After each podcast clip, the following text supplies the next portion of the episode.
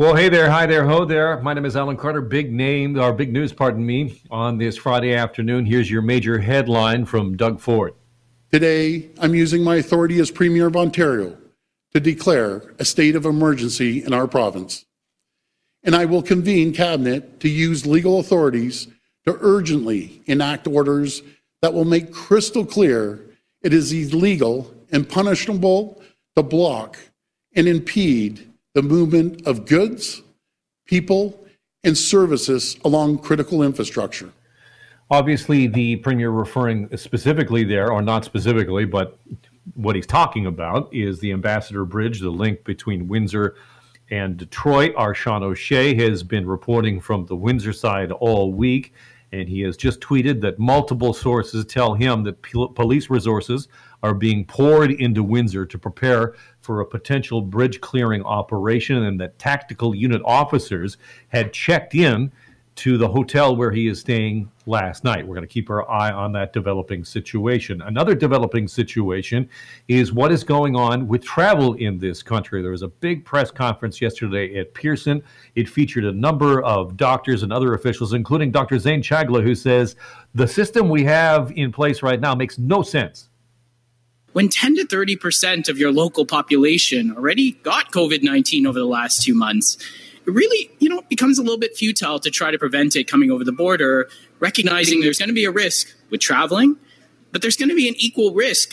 You know, the second you leave this airport and you go into your own homes, into a high risk setting, uh, you know, for seeing COVID 19 in those settings. Now, currently, the rule is that any person who travels outside the country must provide proof of a negative molecular test, like a PCR test, prior to returning home.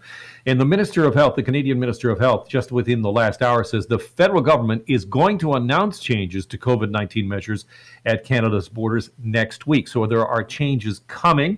Currently, the government advises against all non essential international travel. Essentially, we have the same warning about going to Ukraine as we do Costa Rica. Uh, anyone traveling within Canada by plane, passenger boat, or uh, passenger train or boat, of course, has to be vaccinated. Uh, to talk more about this and what airports are looking for, Monette Pasher is the interim president of Canadian Airports Council and joins me. Welcome. Have, have you had any conversation with the government? Any sense of what's coming next week? Yeah, we're we're very pleased to hear that the government's looking at this. You know, our industry really does need a plan right away um, you know, we're looking at March break travel, and our industry needs to plan for the summer. People need to know dates and timelines so they can move forward and make plans. What do you think the impact has been just since this year, the the the PCR testing that's in place?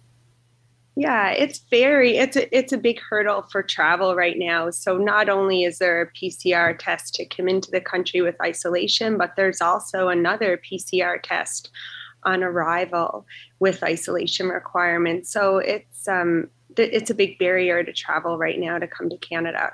And it's a barrier for our residents with with blanket travel advisories as well.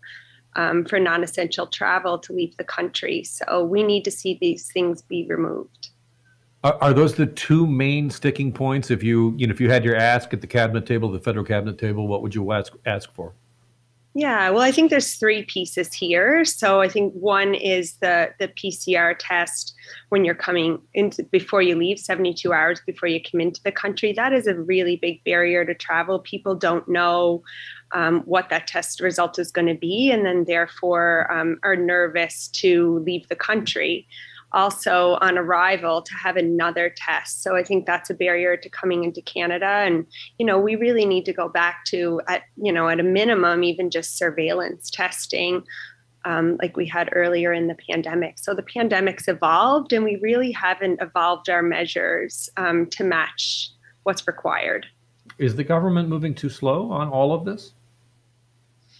I would say our industry's been through a lot. It's been a really difficult couple of years. And, you know, now we're in our fifth wave. And as we come out of this Omicron wave, we really need to act quickly. This is a competitiveness issue for Canada.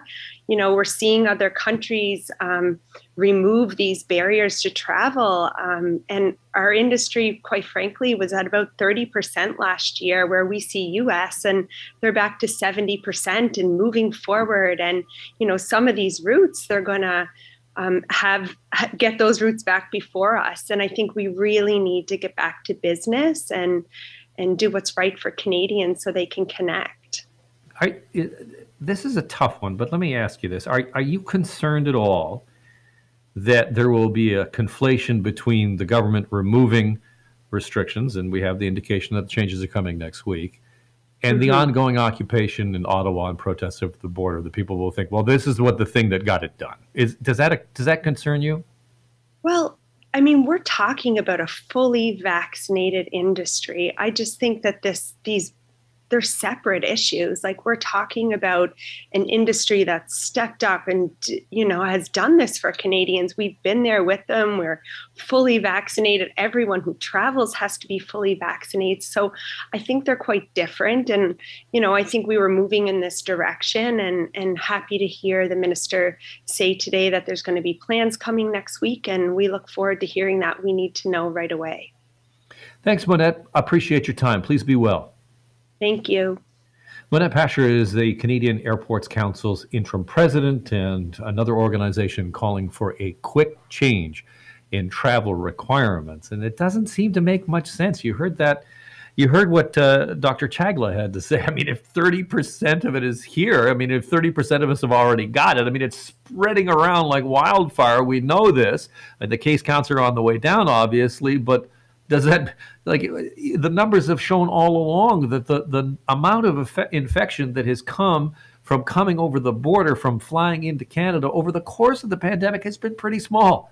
I will remind you, however, that the Ford government, you'll recall the attack ads against the Trudeau government about the porous border. Remember the, the graphic with the spreading red? Ooh, danger, danger. And now, what do we need?